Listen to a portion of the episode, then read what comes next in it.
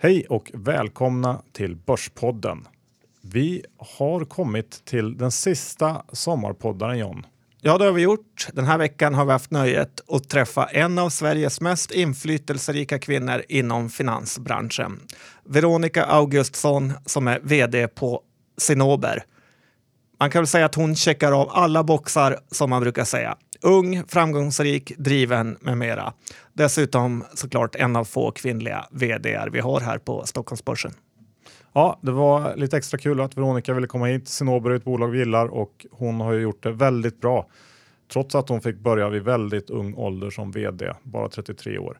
Hon hade mycket intressant att bidra med om den resan och det kommer ni få lyssna på snart. Men först ska vi presentera Diro.se, vår sponsor. Ja, jag tror ni har hört talas om den här härliga nätmäklaren förut. Diro.se. De har ISK, de har internationell handel och det är gratis att handla kan man väl säga. Mm, checkar alla boxar. Och vill man inte handla aktier då kan man låna ut pengar och bli en bank via Lendify. Ja, man kan ju göra både och, men Lendify har ju ett väldigt intressant erbjudande med peer-to-peer lending och ju mer man lär sig om det här så verkar det faktiskt vara det nya heta. Lendify.se, gå in och läs och lär dig mer. Ja. Och vi pratade med Veronica den 20 juni. Nu kör vi igång bandet, John. Det gör vi. Tryck på play.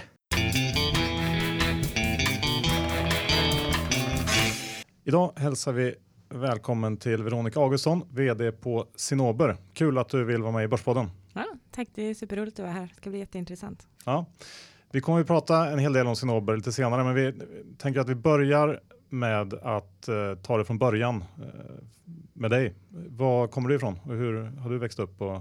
Uh, jag är ju född i Kalmar i en, fotbolls, en idrottsfamilj och speciellt fotboll. Min pappa var fotbollsspelare. Så är väl uppvuxen i en eh, spelarbuss, har eh, turnerat Sverige och sett alla fotbollsplaner från, som då var typ division 1, eh, ehm, ja, division 1 i Sverige. Eh, sen har jag, mitt liv har präglats jättemycket av idrott. Själv har jag spelat handboll i ungefär 20 år. Sen flyttade vi lite närmare Stockholm och eh, när jag började på efter gymnasiet så flyttade jag till Stockholm och pluggade på KTH. Så där har jag en eh, dataingenjörsutbildning. Och det var även så jag kom in på banan om Cinnober och eh, jag började där som utvecklare. Vilken fotbollsarena är din favorit? Eh, så då var det ju Fredrik Skans. Men det, nu har de ju byggt en ny där nere i Kalmar. Men eh, Fredrik Skans var min hemmaarena. Jag kunde den utan och innan och alla gångar. Och, eh, ja, hittade, det var som mitt andra hem. Har fotbollsintresset hängt kvar? Kollar du på fotboll? Ja, jag kollar ganska eh, mycket på fotboll. Jag, nu har jag två barn och de tar upp en del tid som eh, de som har barn förstår. eh, men innan, jag eh, kollar väldigt mycket. Jag följer nu EM. Vi var i eh, Milano faktiskt med min pappa och min svåger och kollade på Champions League-finalen för några veckor sedan. Så fotbollsintresset hänger kvar. Men du spe, spelar inte fotboll själv? Nej, utan min sport blev handboll. Okay. Men där var du ganska framgångsrik va? Jag läste att du spelade i Allsvenskan. Uh, vi spelade precis ett några år. När jag flyttade till Stockholm spelade jag några år med Tumba. Och det var väl det jag spelade som högst. Och sen började du plugga? Precis, det vart... Uh... Och uh, varför blev det KTH?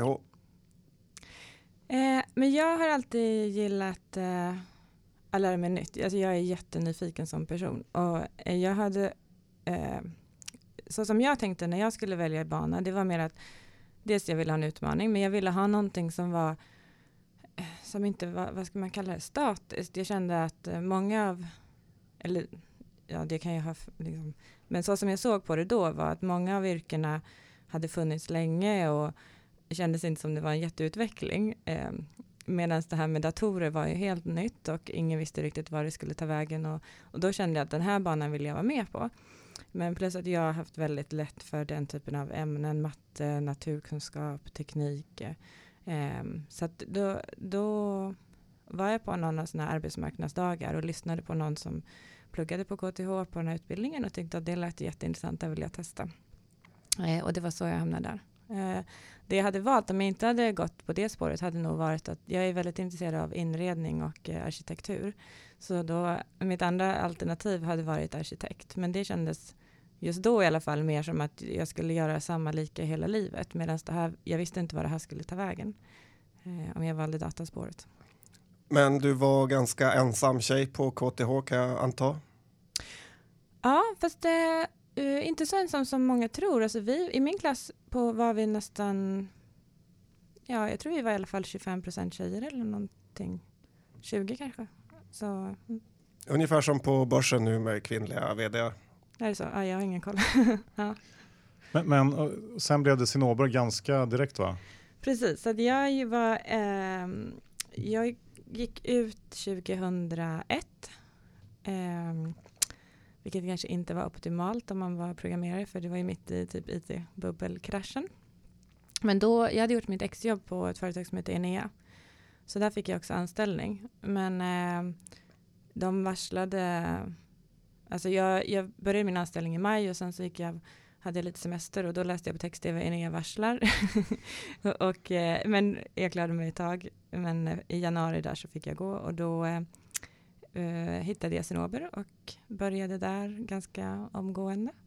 Det var ju ett av de få företagen som då inte liksom föll med i det här raset och kraschen, så de växte ju och gick jätte, jättebra. Eh, och det var så jag började där. Men hade du något, eh, något börsintresse i grunden eh, som gjorde att du tyckte att det var, var extra spännande med just Cinnober? Inte jättemycket. Jag, jag var väl som en normal sparare i aktier och i fonder. Och, men inget, det var inget superintresse jag hade. Men jag tyckte att det lät som en intressant bransch att bygga system för när jag läste på om vad de gjorde för någonting. Men framför allt så tyckte jag att det var det som jag föll för var också kulturen i företaget och hur man såg på människor och hur man eh, samarbetade. Och det var mycket mjuka värden som faktiskt bidrog till att jag valde just Cinnober. Eh, och sen ska man inte sticka under stol med att alternativen var inte fantastiskt många. Men, eh, men det är väl mitt bästa val hittills. Men eh, och sen, eh, när var det här? Det var 2001, 2002 en gång? Ja. ja. Och sen har du jobbat eh, på Cinnober sen dess egentligen då? Precis. Så, och, ja. och så blev du vd, väldigt, eller rätt ung i alla fall, 33 var det va? Precis. Hur gick det till då? Det var ju ändå snabbt jobbat får man säga. Ja, men jag, som jag sa, jag är nyfiken av person och då är det inte nyfiken på det sättet att jag gillar skvaller. Det är, liksom, det är inte så, utan jag vill veta eh, jag är driven av hur kan man ju förbättra saker, varför gör man någonting, hur skulle man kunna göra istället. Och, eh, som utvecklare så eh, var jag väldigt mån om, jag kunde inte bara få ett eh, krav, någon sa så här, det här ska du utveckla, utan jag ville verkligen veta, men vad, vad är det för någonting jag ska lösa, hur ska det användas?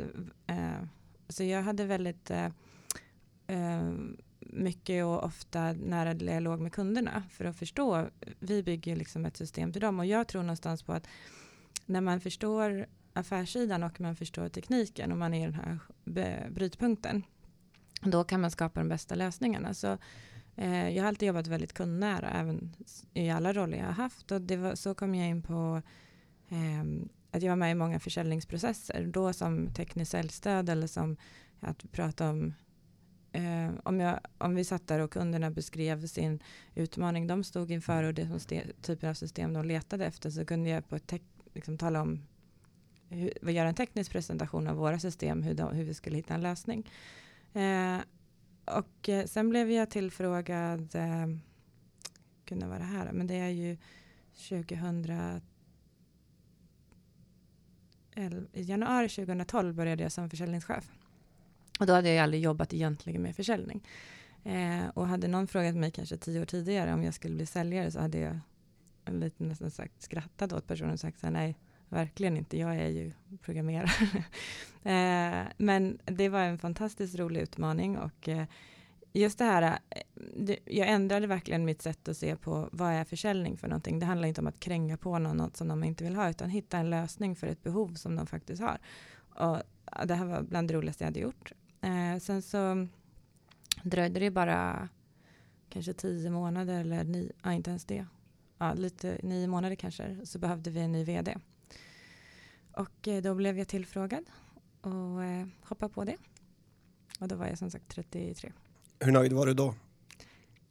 Eh, ja, men jag, eh, det är en väldigt bra fråga hur nöjd jag var. Men jag var, alltså det var drömmen på något sätt som gick i uppfyllelse. Så jag var väl väldigt, väldigt, väldigt nöjd. Men, men jag är inte, men egentligen inte form av eh, jag har aldrig jagat titlar. Det är liksom inte min grej. Jag jagar utmaningar. Jag vill ha nya saker att göra och lära mig saker. Och det här var ju på ett företag som jag verkligen brinner för. För eh, en, att stå upp för och leda ett företag med teknologi som är bland det bästa i världen. Med kunder som jag har en fantastisk relation till. Och, eh, eh, så för mig var det, det var liksom det bästa, det bästa som kunde hända mig. Fick du ordentlig löneförhöjning? Ja, men det fick jag. Men, men du pratar ganska mycket om det här med att du vill inte göra samma saker och du vill hela tiden uh, göra något nytt. Men nu har du ju varit 14-15 år på Cinnober. Ja, men precis. Men jag lär mig nya saker hela tiden. Så jag är ingen förvaltare på något sätt, utan eh, skapa nya produkter, skapa nya värden, skapa nya tjänsteerbjudande, utveckla bolaget, växa, ta nya marknader. Och, eh. Får man göra det som vd då? Är det inte mycket administrativt? Och... Nej, men det är får och får, men det är det jag gör i alla fall. jag är med och eh, eh, affärsutvecklar och eh, drar, skapar ny, eh, nya kundrelationer och är väldigt delaktig i försäljningsprocesser. Och jag är väldigt extern och eh, om jag fick önska skulle jag väl spendera mer tid också internt. Så om dygnet hade dubbelt så många timmar så skulle jag behöva lägga några av dem eh, internt. Hur mycket jobbar du då per vecka? Ingen aning. Jag vet inte. Okej, okay. men eh, det är mycket i alla fall? Ja, men ja, det varierar väldigt mycket. Så jag är... Eh, ja, men mycket. Andra skulle nog säga att det är mycket. För jag tycker allt sånt där är relativt. Jag gör det för jag tycker verkligen att det är roligt. Jag har, det finns inte en enda gång som jag känner så här, gud, måste jag göra det här? Utan um, jag gör det för att jag tycker det är jätteroligt och jag brinner för det. Och jag räknar liksom inte tiden. Men ibland jämför jag också väldigt mycket med eh, idrotten och det är inte som att eh, jag tror jag gett sådana exempel förut, men säg att Zlatan eller vem som helst skulle stanna kvar tre timmar efter träning och lägga frisparkar eller köra ett extra gympass eller ta en, en längre löparrunda. Eller, ingen skulle ju riktigt titta snett på honom och säga så här, gud vad mycket du tränar. Utan det är ju någonting som man förväntar sig. Han vill ju bli bäst i världen på det han gör och eh, då behöver han jobba lite, lite mer än alla andra. Och lite så ser jag också. Det här är ju liksom min passion. Jag älskar det jag gör. Jag skulle inte ha några problem att bli bäst i världen på det jag gör. Och då, eh, jag har inget problem med att lägga ner den tid som det behövs. Men kan en person vara settlement för aktier? Ja, absolut. Eh, alltså passionen jag har är hur vi kan med teknologi eh, förändra finansbranschen. Så det här med att, att det ska ta tre dagar innan du får, om du köper en aktie, att det ska ta tre dagar innan du faktiskt får dina aktier på din depå. Det har ju en historik i att um, den bransch vi verkar i är ju, den är väldigt rolig för att den är, har extremt gamla anor och handel har alltid förekommit. Men den har inte alltid varit driven av teknik och teknikutveckling utan en extremt manuell process och då tog det väl tre dagar att flytta de här papperna från ett register till ett annat. Eh, det är ju så himla obegripligt i dagens. Om, skulle, om någon skulle säga så här, nu skapar vi finansbranschen 2.0. Vi glömmer allting som existerar och bara eh, här kommer liksom den eh, bilen utan ratt för finansbranschen. Eh, då skulle ju ingen sitta och säga så här, jo men nog skulle det väl ta tre dagar här från att du trycker på knappen till att du ser någonting. Det, och den resan vill vi vara med och, och bidra till. Vi tror att med de, det som händer i, på tekniksidan just nu, det kan revolutionera hela finansbranschen och göra den mycket, mycket säkrare, mycket, mycket stabilare, eh, mycket mera värden för kunderna eller aktörerna. Och det är passionen. Låter ju bra. Vi ska gå in på Sinober mer senare med Johan. Först ska vi köra lite av vår specialare. Mm. Ja, eh, vi har ett gäng snabba frågor som vi vill att du svarar ja, så snabbt du kan på. Mm. Vad springer du milen på? 46 om jag har en liten bra dag. Härligt. Eh, har du något eh, favoritresmål? Oj, nej men jag... Nej får jag svara. Jag älskar att upptäcka nya saker. Kalmar kanske? Precis, Fredriksskans. eh, vill du ha fler eller färre regleringar inom finans? Jag vill ha så många jag, jag, tycker att regleringar är bra för att de skapar en eh, trovärdighet eller en, en stabilitet och en trovärdighet. Och, eh, jag vill inte att de ska vara eh, en bromskloss. Så det här med att till exempel Mifid 2 tog fem år att eh, sätta ner foten i hur det skulle bli. Det tog ju död på all innovation i finansbranschen under fem år för att ingen riktigt visste eh, vad man skulle bli för djur eller vad man ska kalla det under de nya regleringarna. Eh, jag har inget problem med regleringar som sådant, men, men de måste ju, det måste finnas ett smidigare sätt att komma upp med nya regleringar. Tack EU för den. Vilken är din favorit i Bengan Boys? Ja, det är nog Bengan själv då. Bitcoin och eh, blockkedjetekniken, är det en fluga eller här för att stanna? Det är här för att stanna. Och slutligen, det är presidentval i USA. Trump eller Hillary? Alltså, det här, jag är ju...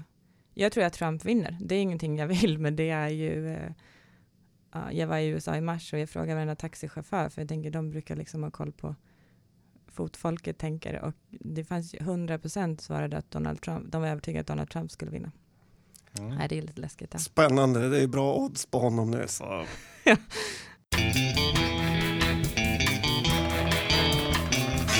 Innan vi går djupare in i den här intervjun så kommer ett snabbt sponsorbudskap ifrån Tessin.se. Ja, det ska vara kul att höra vad han vill säga den här veckan Johan. Ja, den här veckan har vi frågat Jonas lite kring det här med crowdlending. Tessin har ju, som kanske inte alla vet, men nu vet de det, precis lanserat crowdlending. Varför då egentligen? Vi upptäckte att det fanns ett stort behov av, alltså i vissa typer av, av case eh, där banken var lite för krånglig. Ehm, där man, ehm, vid byggkreditiv till exempel, man ska bygga någonting nytt så blev det för administrativt tungt och då, då hittade vi en, en produkt via crowdlending istället där man som investerare får tillgång till, till säkerheter och, och panter.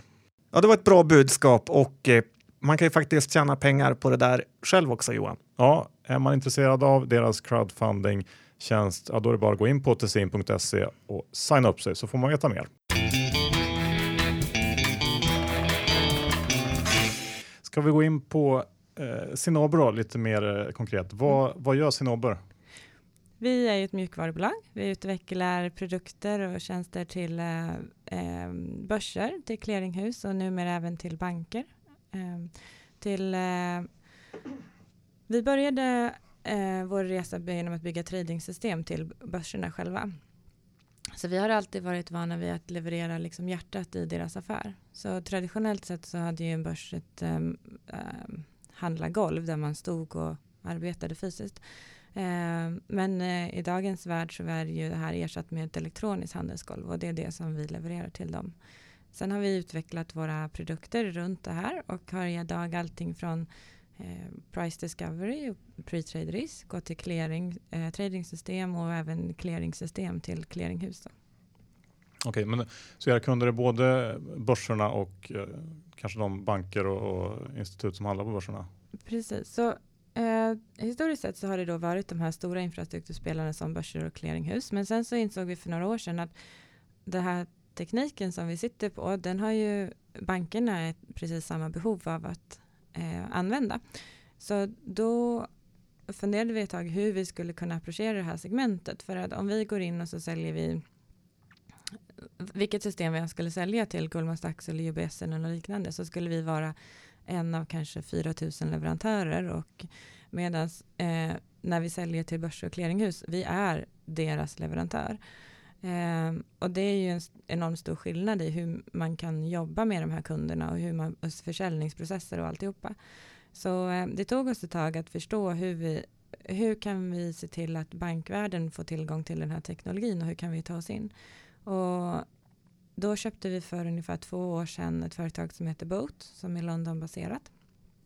De, är, eh, de sattes upp som ett svar på Mifid 1 när det kom runt 2007 det var ett bankkonsortium som, de, bankerna hade då ett behov av att rapportera sina OTC-affärer. Därför att eh, eh, affärer som görs OTC då utanför börsen, de eh, då kan gå till så att man ringer sin mäklare och mäklarna ringer runt och då tyckte reglerarna att då hade ju de här grupperna mäklare hade ju en prisbild som inte var känd för resten av marknaden Och för att ge transparent till det här, och transparens så sa man att nu behöver ni de affärer ni gör och de priser som ni ger utanför börsen måste ni faktiskt förmedla så att gemene man vet vilken prisbild som, som gäller. Eh, och eh, då satte man upp Boat som vi blev, Sinobe blev den tekniska leverantören till det här. Och sen sålde man själva bolaget till Market. Och dit kunde man då rapportera sina affärer. Och sen så förvärvade vi Boat för ganska precis två år sedan. För, och det, var, det var, gav oss en startplatta i hur vi kan approchera bankerna. För då hade vi ungefär 40 banker som kunder. Och det gav oss ett naturligt sätt att gå ut och prata med dem och säga eh, eh, nu är det vi som äger Boat och eh, det här gör vi också. Den här typen av teknologier har vi. Vad är, hur ser er vardag ut? Vad har ni för pain points? Hur tänker ni runt teknik? Och, och ur de här diskussionerna så har de sen vuxit fram ehm, vi har insett ett enormt eh, behov av den teknologi vi har byggt i clearinghus. Att banker som är då clearingmedlemmar hos de här clearinghusen, hur att de ska kunna använda i princip samma typ av teknologi. Eh, så om man tänker sig, eh, om man tar en större bank som är clearingmedlem eh, på kanske allt från 30 till 80 marknader. De måste ju sen ställa deras kunder måste ju ställa säkerheter till dem och de måste ställa säkerheter till clearinghusen. Så att de är ju ett, på ett sätt ett mini-clearinghus men på ett sätt allt annat än ett mini-clearinghus för de är egentligen större, de är kopplade till så många eh, clearinghus. Så att, eh, där, kan du inte berätta lite kort vad ett clearinghus är? För jo, det nämns många gånger. Ja, förlåt. Eh, så, eh, clearing är väl på ren svenska egentligen avveckling. Så att, eh, mm, eh, om du, det är enkelt att tänka om man gör en aktieaffär för att då är ju allting över i princip på tre dagar. Så om jag köper aktier på börsen, när den här affären är gjord, då går den till någonting som kallas för ett clearinghus. De tar ansvar för det och det är inte hos dem som de byter ägare, men de tar ansvar för att de, eh, papper och pengar byts. Och sen så tar de också ansvar för att ställa eh, beräkna risk på ens portfölj. Så om du har, handlar mycket derivat, om du har en derivatportfölj till exempel, så eh, som privatperson så är det väl möjligt att man måste ställa säkerheter för alla sina affärer. Men som en stor bank så behöver du ju inte um, du behöver inte ställa säkerheter för varje individ, individuell affär som du gör, utan de tittar på din portfölj. Och sen så ser de, okej, okay, men om du skulle gå i konkurs idag och vi var tvungna att avveckla din portfölj, um, hur mycket skulle vi kunna avveckla den för och vad, vad är den liksom maximala förlusten vi skulle göra på den. Och då måste du ställa pengar för att täcka den eventuella förlusten. Okej, okay, kan du ge något eh, exempel på ett företag som är clearinghus? Eh, till exempel eh, LCH, London Clearing House, eh, är väl ett av Europas största clearinghus. Ehm, men den här Boat, boat då, det är, är det någonting som, som bankerna kommer att efterfråga i samband med Mifid 2 här 2018? Eller? Ja, så idag används det då för eh, att rapportera OTC-affärer för aktier. Eh, medan som Mifid 2 sen då sa man att ah, det här konceptet funkade väldigt bra. Eh, vi, vi tar det och eh, vi utvidgar det till andra tillgångslag. Så då kommer man också behöva rapportera affärer för derivat, eh, valuta, fixed income, eh, råvaror och ja, eventuellt någon mera. Så att precis det vi eh, gör och som BOTA har specialiserat sig på i snart tio år eh, kommer vi fortsätta att göra i mycket större skala. Och då har vi valt att samarbeta med London Stock Exchange. Eh, så idag konkurrerar vi med dem eh, för de här rapporteringstjänsterna under Mifid 1. Men då har vi istället valt att gå samman med dem och i ett partnerskap därför att eh, de här allmänna tillgångslagen, eh, de som behöver rapportera dem är i, i väldigt hög grad redan kunder till eh, London Stock Exchange på ett eller annat sätt. Så det är ett väldigt enkelt sätt att approchera de här kunderna. De är redan uppkopplade, de har redan linor dit eh, och vi tror att det är ett väldigt lyckosamt sätt att få in dem som kunder till vår rapporteringstjänst. Plus att vi då också kan eh, utvidga det här erbjudandet med mycket kringtjänster runt själva rapporteringen. För att eh, som ett exempel är att om du, rapporterar, om du gör din affär utanför börsen, då, men du kan rapportera in den, så kan du flagga den och säga eh, jag gjorde den utanför börsen, men jag vill att den faller under börsregler. Så det kallas för eh, off exchange, nej, on exchange off order book. Är det Eh. dark pool man pratar om då eller? Eh, det skulle kunna vara, men också en ren att jag bara ringer upp dig och säger kan vi göra den här affären? Eh, och då fall, om en sån affär eh, sen faller under börsreglerna, då blir det mycket eh, då, får, då får bankerna andra kapitaltäckningskrav som är mycket, mycket eh, mer till deras fördel.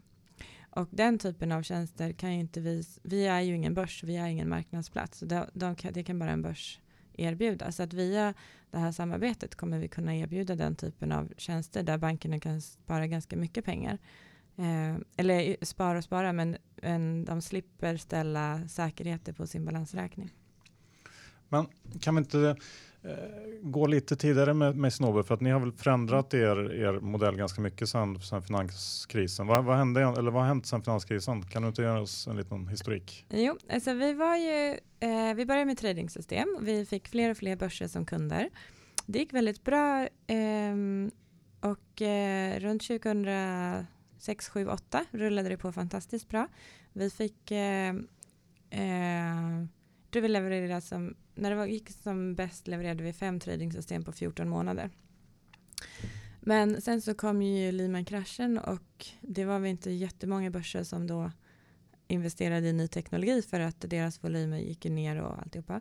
Men då stod vi inför ett val. Att vi hade egentligen två val att göra. Det ena var att vi downsizade vårt företag. Vi tog hand om de kunder vi hade och eh, vi väntade ut finanskrisen. Och, eller så såg vi vad, vad mer kunde vi göra? Vad behövde faktiskt finansvärlden? Och då tyckte vi att det var ju extremt uppenbart att folk inte kände till sina risker.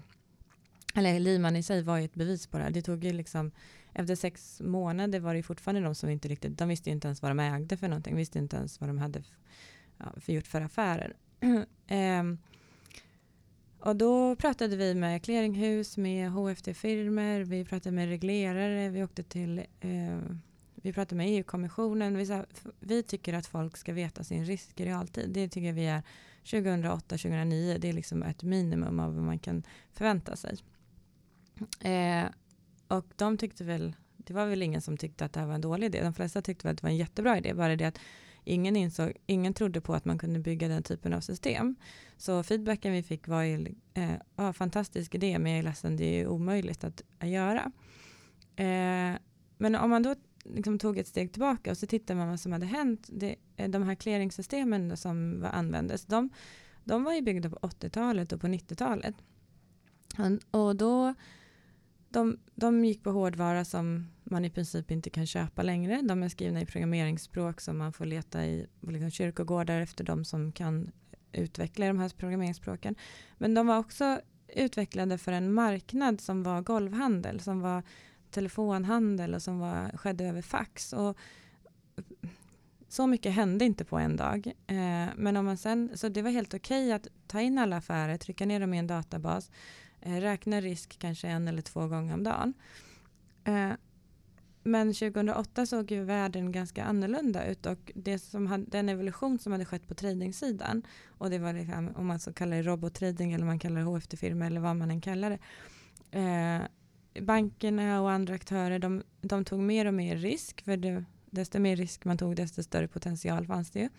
Eh, man hittade på mer och mer exotiska instrument. Eh, så att på tradingsidan hade ju så, det hade hänt jättemycket. Men på clearingsidan och risksidan hade det stått still i nästan 15 år. Och då tyckte vi att eh, varför tar vi inte bara samma typ av teknologi? På, I en tradingvärld så är saker eventdrivna. När, när det händer ett event så det triggar det ett annat event. Det kommer in en order och man tittar om det kan bli en affär. Varför, varför tar vi inte samma teknologi och sen så använder vi det på clearingsidan? Så kommer det in en, en trade, då räknar vi väl risk på en gång. Det, hur svårt kan det vara, tyckte vi. Och eh, då började vi vår resa med realtidsclearing. Och då hade vi fantastisk tur. Så eh, eh, i Brasilien så hade man, dels hade Brasilien haft sin finanskris innan resten av världen hade sin finanskris. Och plus att de hade haft en, eh, eh det, hade, det hade varit en hel del merger så att eh, de, det här clearinghuset och börsen då som heter BMNF på Vespa, de satt med fyra olika clearingsystem för olika tillgångslag. Så de hade ett för eh, all aktiehandel, ett för all derivathandel, ehm, ett för valutor och ett för bonds tror jag. Och eh, då, de kom till oss, de var ute på en världsturné och eh, på brasilianskt eh, sätt så kallar de det här för en beauty contest.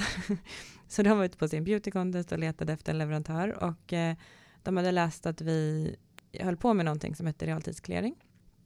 Så de kom och besökte oss och fastnade för det vi gjorde. Då hade vi inte en färdig produkt, men de fastnade för konceptet. För så långt som vi hade kommit tyckte de var fantastiskt. Så att tillsammans med dem färdigställde vi då den här clearingprodukten. Och eh, det var ju ett av världens största projekt inom på posttrade-sidan. Eh, när, den dagen som de gick i produktion sen med det här systemet, då kunde de frigöra säkerheter till clearingmedlemmarna i Brasilien för 9 miljarder dollar. Därför att man helt plötsligt, man kunde räkna risk över flera tillgångslag så du kunde netta ut eh, dina positioner. Men också för att man visste i realtid vad, man, vad risken var så man behövde inte ta i med hängslen och livrem och alltihopa. Eh, så att det gjorde också att då, deras volymer eh, växte ja, de fick väldigt, väldigt mycket högre volymer därför att folk tog de här pengarna och återinvesterade i trading. Så det har ju varit en succésaga på många sätt och det här har ju eh, jag skulle inte säga alla, men i princip alla världens clearinghus har ju tittat på den här resan för att väldigt många har ju samma resa att göra. Man sitter där med system som är byggda kanske 82 eh, kan knappt affärsutveckla därför att det tar sån tid att lägga till funktionalitet, ingen vet riktigt hur systemet fungerar och det är effekt och ineffektivt för man kan de olika systemen kan bara hantera ett tillgångslag i taget. Så om man tittar på eh, det finns ju de clearinghus i Europa som, som till exempel har upp mot 12 system. Eh, andra större clearinghus, eh, det är inte ovanligt att de sitter på i alla fall 3, 4, 5 system för olika tillgångslag. När du pratar om risk, då pratar du oftast om motpartsrisken då, att man inte vet vem man har gjort affären med. För när, när man köper till exempel en aktie mm. så är det någon på andra sidan.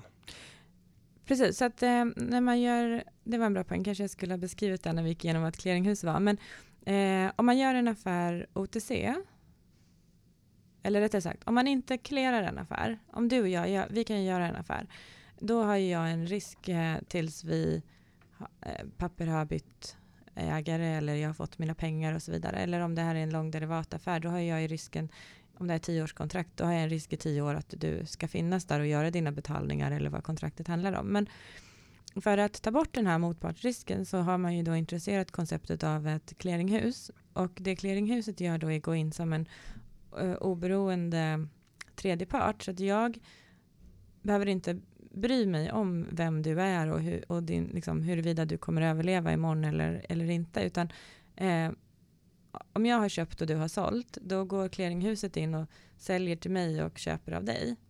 Så att den agerar eh, eh, ja, som en neutral motpart. Och, så att jag har bara en, eh, en risk till clearinghuset, att clearinghuset inte ska överleva. Om, till exempel om det blir en liksom, superkrasch eh, i finansbranschen, då kan ju, och all, alla clearingmedlemmar går i konkurs, då kommer ju clearinghuset stå där med eh, då finns det faktiskt en risk att inte ens clearinghuset överlever. Och då har jag en risk eh, mot clearinghuset. Och det är därför man pratar om sådana här defaultfonder och vad, händer, vad händer om clearinghusen går under och så vidare. Men, men så länge man clearar sina affärer så har jag ingen motpartsrisk mot dig. Men om vi gör en helt OTC och vi inte skickar in den för clearing, då har jag ju en eh, motpartsrisk. Och det här är också det som många, mycket av regleringarna eh, Många av de nutida regleringarna tvingar ju även OTC-affärer att clearas just för att ta bort den här osäkerheten i marknaden. Men okay, men då dels får man koll på sin risk mycket bättre och mm. man frigör kapital. Varför har ni inte ännu fler kunder på det här? Det låter ju som att det bara är fördelar.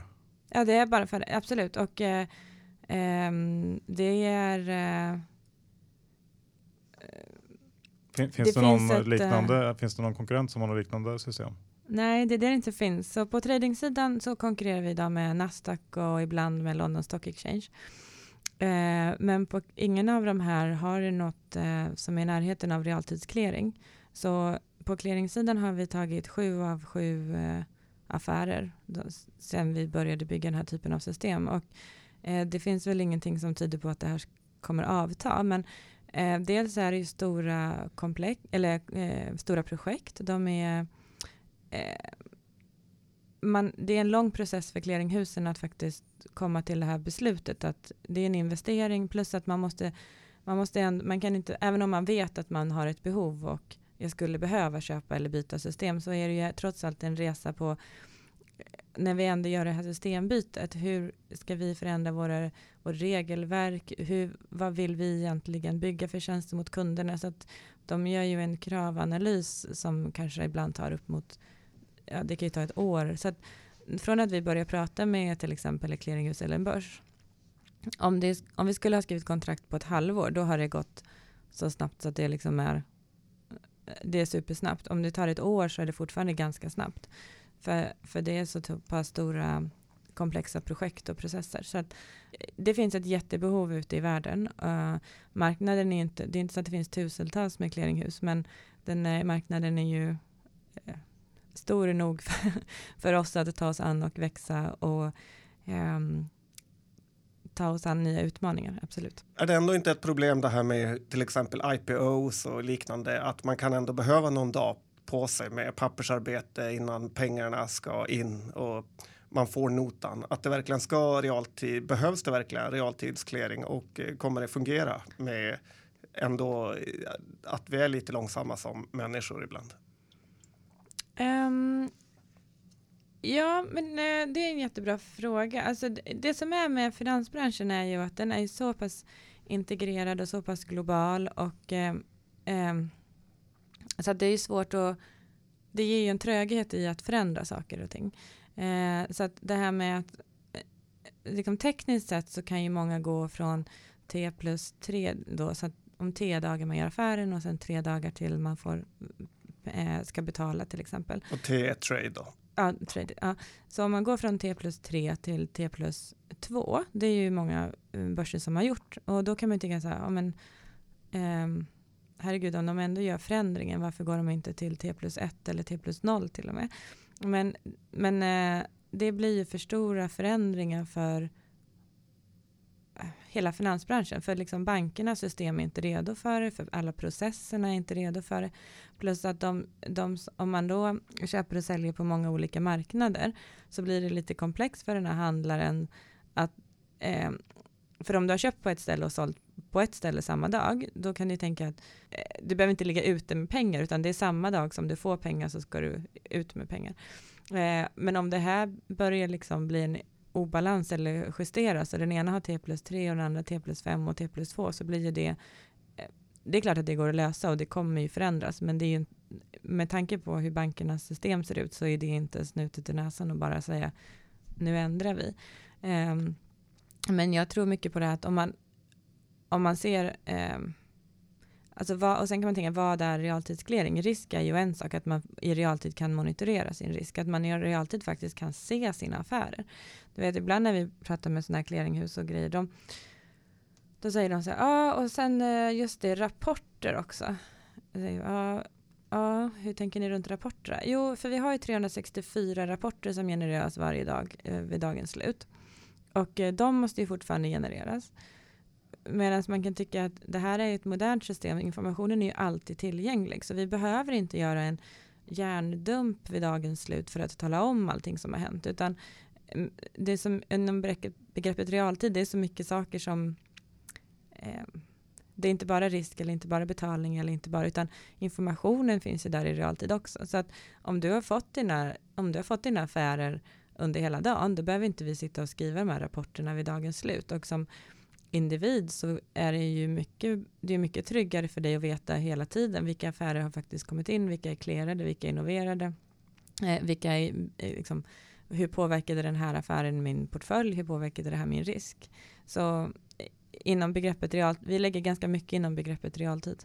Jag jobbade ju ett år ungefär på Coutings backoffice, utlands backoffice i början av min karriär och mm. Det var ju den största mardröm mm. man kan tänka sig med pappersarbete och eh, eh, många förstår nog inte hur många affärer som ligger, som det kallades, då, öppna. Nej. Att eh, pengarna har inte kommit, man tror man har köpt något men man har inte fått eh, aktierna eller pengarna. Då. Så att, eh, ja, det, det känns som att ni kan göra nytta.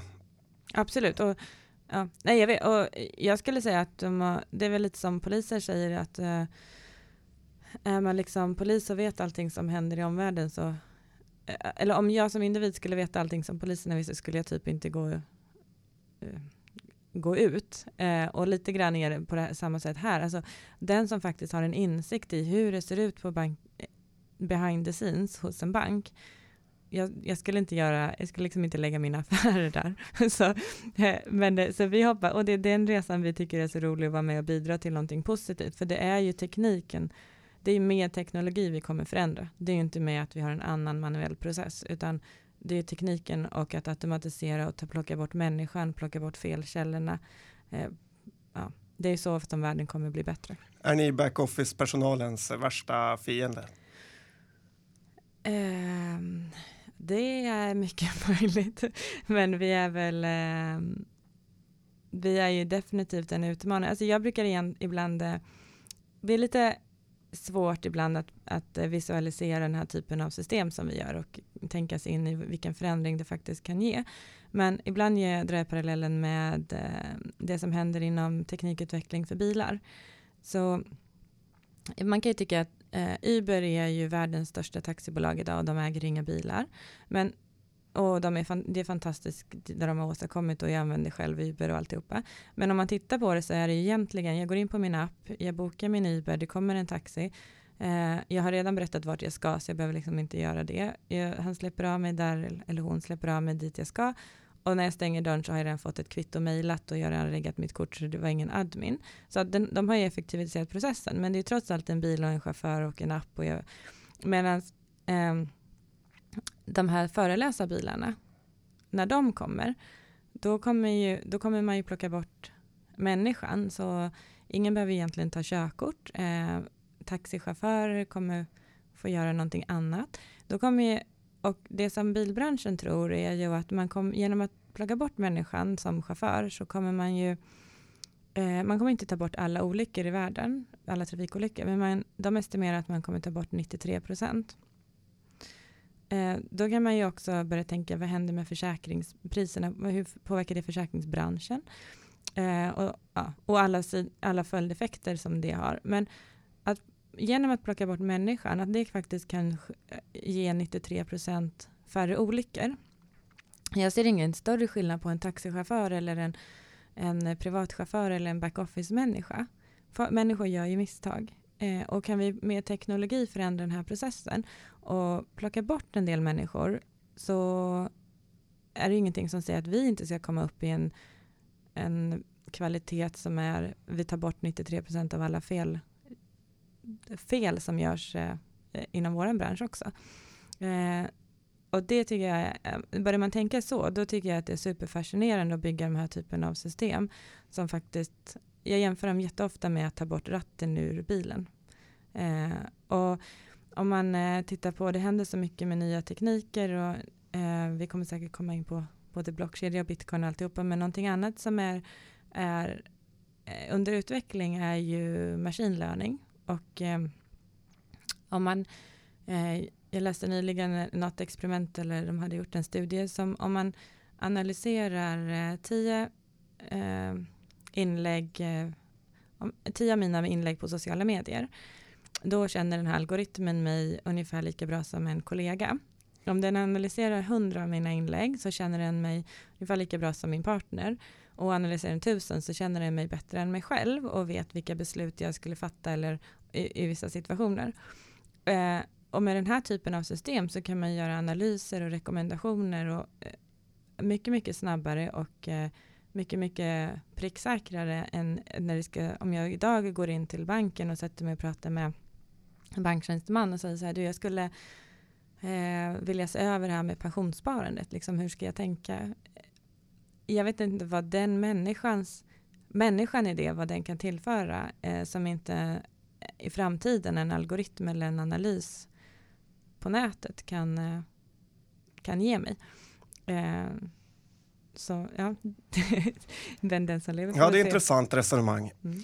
Ja, men, men det här med, när vi ändå var inne på det här med eh, blockchain och bitcoin. Ni har, jag har för mig att ni har något slags projekt eh, där ni jobbar med att få in den teknologin i era system, eller? Ja, absolut. Så vi, eh, vi jag är ju eh, så övertygad man kan vara, men jag tror att eh, blockkedjan kommer att, den är här för att stanna och det kommer att, eh, den kommer att användas i framtiden. Jag brukar ibland jämföra den med eh, internet, för alltså 20-30 år sedan så var det ju, då fick man ungefär, eller många ställer sig inför samma fråga, det här med internet, är det här för att stanna eller vad är det för någonting? Det är, det är ju så, det är inte liksom färdigt på något sätt och det, vad kan man göra med det? Nej, men det är ju en evolution och eh, det började med att två stycken kunde skicka ett meddelande över TCP/IP och sen så har, vet vi hur resan har gått. Eh, och idag kan vi inte föreställa oss ett liv utan internet. Eh, jag tror på samma sätt med blockkedjan att ursprungsläget är ju något snäppet bättre än att man kan skicka två meddelanden över TCP/IP. Eh, sen vad användningsfallen blir och hur man faktiskt kan använda det här. Det, det tror jag bara framtiden kan, kan visa. Men, och där tror jag det finns absolut inga gränser. Och blockkedjan är ju någonting som är ut, liksom, finansbranschen är ju bara ett av alla kontext som man kan använda det. Det kan ju användas i jättemånga branscher. Det som vi var inne på förut med mardrömmen i bankernas backoffice-värld. De har ju ett eh, extremt behov av att uppdatera sina system.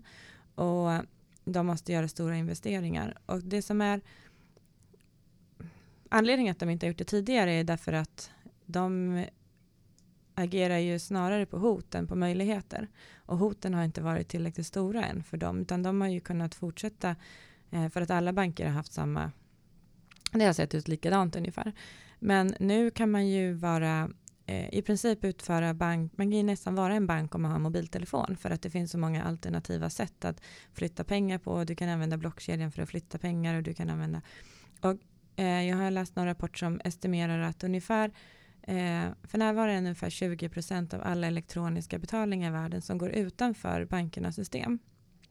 Och den siffran växer ju ganska kraftigt. Och är man bank så någonstans går ju det, liksom grundaffären är ju flytta pengar åt andra. Och om det är 20 procent av marknaden som helt plötsligt är borta och, och gör jag ingenting så kommer det inte sluta förrän den siffran är 100 procent. Um, då måste bankerna agera. Så att de sitter med en, en legacy-plattform som ja, de kan inte affärsutveckla på. De ser hoten, eh, det finns jättestora hot genom att andra som använder den här eh, liksom, nya teknologin. Därför så tror jag, det, och det är därför vi också ser att de plöjer ner miljoner och åter miljoner i utvecklingsprojekt för att komma fram till hur ska vi använda, hur, hur kan det här vara bra för oss? Varf, varför ska vi använda det? Hur kan vi använda det? Men det som jag tycker nu händer inom blockkedjan är ju att eh, eh, om man jämför det här med ett protokoll för de som har eh, varit inne i, i finansbranschen kanske har talat om till exempel fixprotokollet. Um, så att för många år sedan när vi började bygga tradingsystem, då fanns det inga standarder, utan ville man koppla upp sig mot en börs så eh, det var ett helt proprietärt protokoll och det såg inte alls börs A och börs B, det, det fanns liksom inga likheter utan då fick man börja från, var jag uppkopplad mot börs A då fick jag, och sen skulle mot börs B, då fick jag sätta mig och, och bygga det från scratch. Och det tyckte ju industrin var ganska kostnads drivande och då gick man ihop och sa man kan vi inte standardisera det här, kan vi inte ha ett protokoll så som jag kopplar upp mig? Och det här protokollet heter då FIX. Eh, och visar man FIX-protokollet för någon utvecklare så, så tycker man inte att det, det är inte världens eh, bästa protokoll eh, från ett tekniskt eller perspektiv eller hur effektivt det är. Men det är världens bästa protokoll därför att det används och det är standarden. Men och lite grann ser det på samma sätt med blockkedjan att okej, okay, det är eh, det här är början på någonting och det har, om man jämför med fix, det har inte alla fixtaggar. Det har inte alla attribut det måste ha. Och nu finns det då diverse olika projekt runt om i världen där man faktiskt eh, sitter och utvecklar om man ska kalla det nästa generations blockkedja eller nästa generations protokoll för att, att connecta till blockkedjan. Och förhoppningsvis är ju att det blir typ en eller två vinnare så att det faktiskt finns en standard. Eh, för det är då som det blir enkelt att använda det. Så att det vi gör just nu det är att vi jobbar med många av våra kunder av hur kan vi eh, vad är användningsfallen? Vad är liksom use casen för att använda blockkedjan? Vi kommer inte skriva vår egen blockkedja, men vi connectar till, vi har en, en gateway till en av blockkedjorna, men oavsett sen vilken som blir the winning eh, så kommer vi att snarare att vara uppkopplade mot den. Men, men, där, men den, den stora frågan är ju vad är användningsfallen? Och där lägger vi ganska mycket tid och kraft och energi. Dels jobba, prata med kunder men också eh, genom till exempel examensarbeten och jobba med eh, universitet och andra. Ja, det blev ett ganska långt utlägg där. Ja. Det känns som att det blev eh, en säljrek på banken i alla fall. Det fick jag, det fick jag med mig. Men i sig, blockkedjetekniken, är inte den i sig ganska lämpad för, för clearing? Liksom? Den clearar sig själv lite grann, eller? Um, den är ju, det är möjligt. Uh, den, för många frågar ju då så här, okej okay, men Veronica vad tror du, kommer vi ha ett existensberättigande i framtiden när jag är ett clearinghus idag? Um, jag tror så här att vill man vara med i framtiden, då måste man vara beredd på att på riktigt eh, se över sitt affärserbjudande. Man kan inte leva i tron om att affärserbjudandet ska se ut eh, imorgon så som det ser ut idag. Och tittar man historiskt på till exempel resebyråer, alltså innan internet så ville jag åka någonstans, då gick jag väl in på en butik, jag, eh, öppnade dörren, steg in och sa så hej, ett Veronica, jag skulle vilja åka på semester. Ja, och, och så fick man sitt, eh, man kunde boka sin resa det var inte så att resebyråerna um, ehm, försvann bara för att internet kom. Men de, de ser absolut annorlunda ut idag. Så de resebyråer som inte var villiga att göra den här förändringen, de som trodde att jo, jo, men nog kommer väl folk fortfarande gå in i min butik och boka sin resa, de finns kanske inte kvar. Och så ser jag även på banker och på clearinghus att eh, eller egentligen alla aktörer, att eh, det går så fort med teknikförändringen och man kan erbjuda så, så mycket en förbättrad tjänst till slutanvändarna. Och någon kommer göra det och jag inte vill att göra det så är frågan om jag faktiskt kommer finnas kvar. Eh, sen tror jag att eh, om, man, om man ser blockkedjan som en distribuerad databas, till exempel för ett användningsfall skulle kunna vara att jag, om, om många är uppkopplade mot det här, då jag som privatperson då, om jag handlar på olika marknader i olika länder, jag handlar olika typer av tillgångslag. Någon skulle ju kunna sätta upp en tjänst som faktiskt säger här är din konsoliderade vy av allting, alla innehav du har runt om i världen. Idag är det ju lite, liksom, du får gå till olika aktörer runt om i världen. Eh, om alla de var uppkopplade mot någonting som blockkedjan så skulle någon kunna säga här är din aggregerade bild. Så, eh, men den här någon måste ju vara någon. Eh, så jag tror absolut att ehm, att det finns ett existensberättigande i framtiden även för banker och för clearinghus. Då jag tycker snarare att deras eh, hotbilden mot dem är ju eh, kanske en annan. Och om man tittar på eh, människan så en av anledningarna till att banker eller clearinghus och det, den typen av aktörer eh, kom till en gång i tiden var ju för att man inte ritade på individen men man litade på stora aktörer. Eller en bank var liksom en trygg nog. Den kunde väl inte inte skulle väl den lura mig och den kommer väl alltid finnas där. Jag sätter in mina pengar hos banken istället för jag litar mycket mer på honom eller på den på banken än på att jag skulle att du skulle lova mig 4% avkastning. Du pekar på Johan. Precis. Varför eh, Men idag då med nästa generation och de som är um, som är nästa generations beslutsfattare, de, eh, litar, de är ju uppvuxna i en värld där man nödvändigtvis inte litar på stora aktörer. Alltså eftersom att man läser om skandal efter skandal efter skandal. Så att det som eh, de yngre litar på idag är ju massan av folk och, och crowden. Och det tycker jag är, eh, kanske nästan ett större hot mot deras existens än själva teknikutvecklingen. Väldigt bra poäng tycker jag. Um, hur kommer det sig då att lilla Sinobro från Sverige är liksom ensamma på att ha ett realtidsclearingssystem och ni verkar vara i framkant när det gäller det mesta. Vad, hur kommer det sig? Um, så det här är inte speciellt känt i Sverige då, men väldigt känt utomlands. Att Sverige var ju 1985 var vi först i världen med eh, elektronisk börshandel och, och, när OM byggde de här systemen under Olof Stenhammars tid. Och då, det är ihop med att också även banker som SE-banken var väldigt tidigt ute med eh, elektroniska system. Och båda de här har ju verkat på en eh, internationell arena och eh, speciellt OM då insåg ju att det fanns en möjlighet att exportera den här typen av system till resten av världen. Eh, så att det har ju byggt upp en kompetens och ett intresse och en nisch i Stockholm. Så att ur det här har det sprungit, eh, eller vad heter det, avknoppas många olika företag och, och det finns hundratals av, av, företag i Stockholm som gör den här typen av system. Fast inte till, för branschen i Sverige är så pass liten så att vi har egentligen inga svenska kunder utan kunderna är internationellt.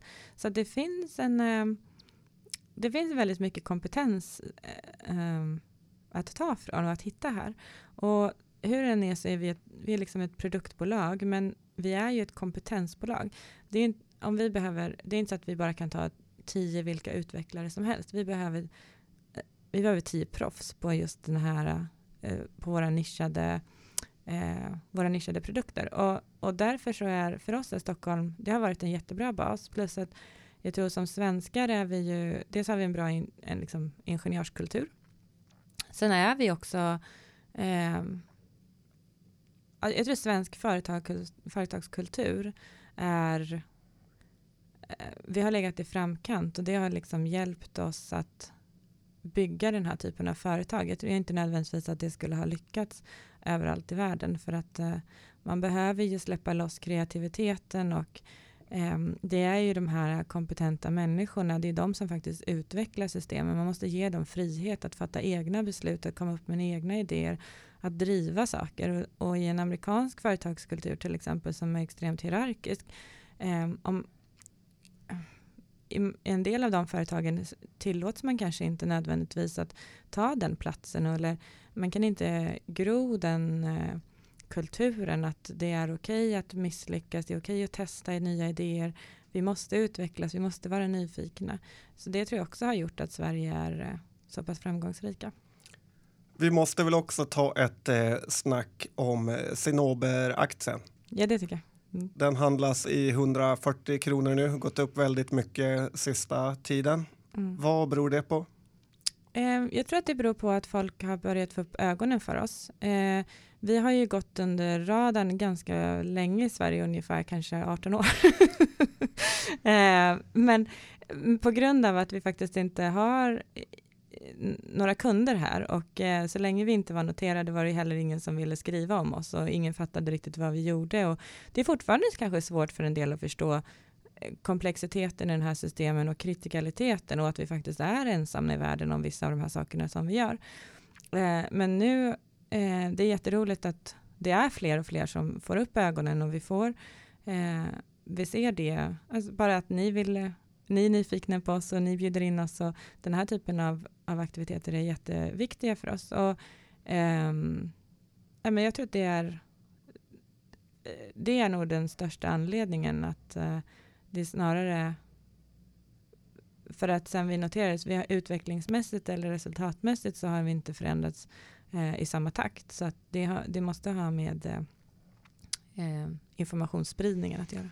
Ja, för kollar man, om vi ska prata lite siffror, så kollar man eh, i resultaträkning så, så tjänar ni, ni har ju på slutet har det ju gått uppåt, men eh, ni har ändå ganska låg rörelsemarginal till exempel för ett mjukvarubolag. Eh, mm. Det är långt ifrån eh, 30 procent. Ja, ja, precis. Mm.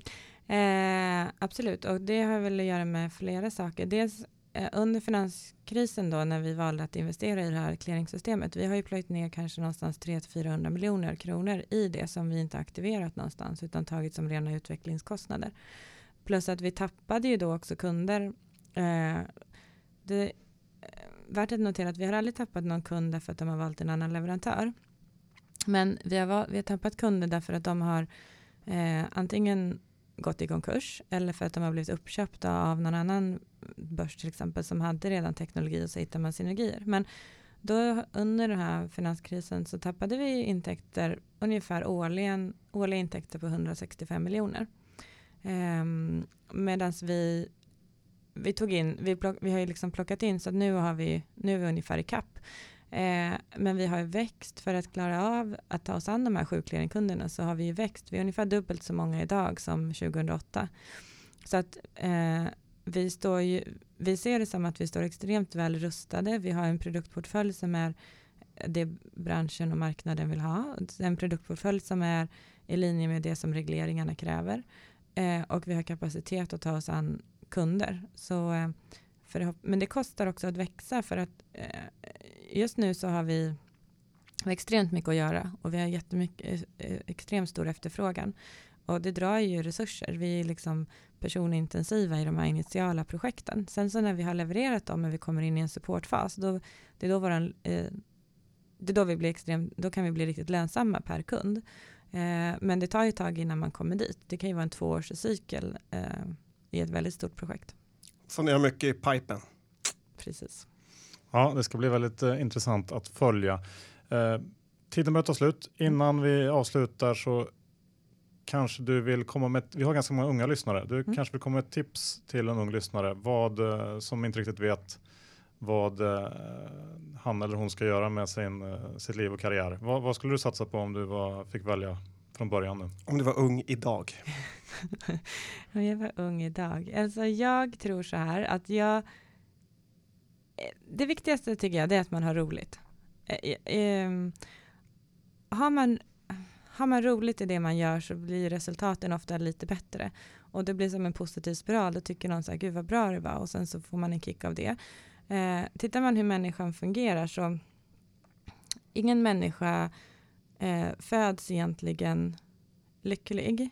Eh, om man tittar på en bebis, om man lämnar en bebis, ett spädbarn i ett rum ensam, så är, den är ju inte lycklig. Utan den får ju glädje när någon kommer in och så visar man sitt ansikte och man ler och då ler den och då händer någonting i hjärnan och man får en kick av det. Eh, så att hade alla, hade vi, hade vi fötts att kunna glädja oss själva och då hade vi varit mycket mer ensamvargar. Nu jobbar vi ofta i grupper, vi får feedback från varandra och vi triggas av det. Och hittar man då en kontext där det är en, en, man får positiv feedback så tror jag att man gör bättre resultat. Och sen så hade jag lärt mig från idrotten väldigt mycket, det är att eh, något som kallas för valda sanningar. Eh, jag kan också välja att ha roligt. Så att om jag, om jag nu hade träningar fem dagar i veckan och någon dag skulle vi, något pass skulle vi träna jag vet inte, kanske kantavslut och jag var inte kant och jag var inte fantastiskt duktig på att göra avslut från kanten. Men liksom jag behövde, jag behövde ändå göra den här övningen. Och antingen kunde jag gå in med inställningen att det var så sjukt tråkigt och jag bara satte av tiden i princip. Eller så kunde jag faktiskt gå in med inställningen att Nej, men tänk om det här var roligt då? Tänk om jag faktiskt skulle lyckas? Tänk om jag skulle bli lite bättre? Och, sen, och då tror jag att man presterar, då presterar man bättre och då är det någon som ser det här och så blir det. Så egentligen är mina tips, eh, se till att ha roligt och eh, det kommer inte av sig själv utan måste faktiskt hitta hur kan jag göra varje uppgift rolig? Då tror jag att det kommer ordna sig. Vilka visdomsord Johan. Ja, väldigt bra tips. Tack Veronica så mycket för att du vill vara med i Börspodden. Tack så jättemycket. Tack, tack.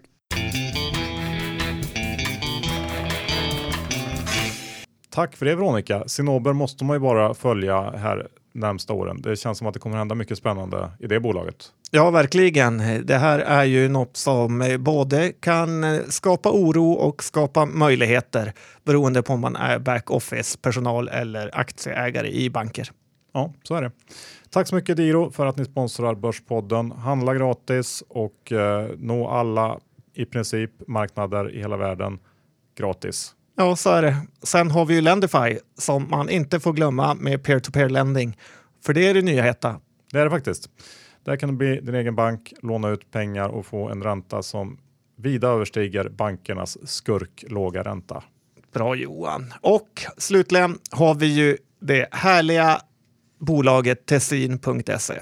Ja, crowdfunding på fastigheter på nätet. De har hängt med oss länge och eh, vi gillar verkligen det de gör. Gå in på tessin.se, signa upp er på deras nyhetsbrev och se om det dyker upp något intressant projekt för just dig. Ja, det är inte mycket mer att säga den här veckan Johan. Nej, vi får tacka för att ni lyssnade och så hörs vi om en vecka igen. Tack och hej!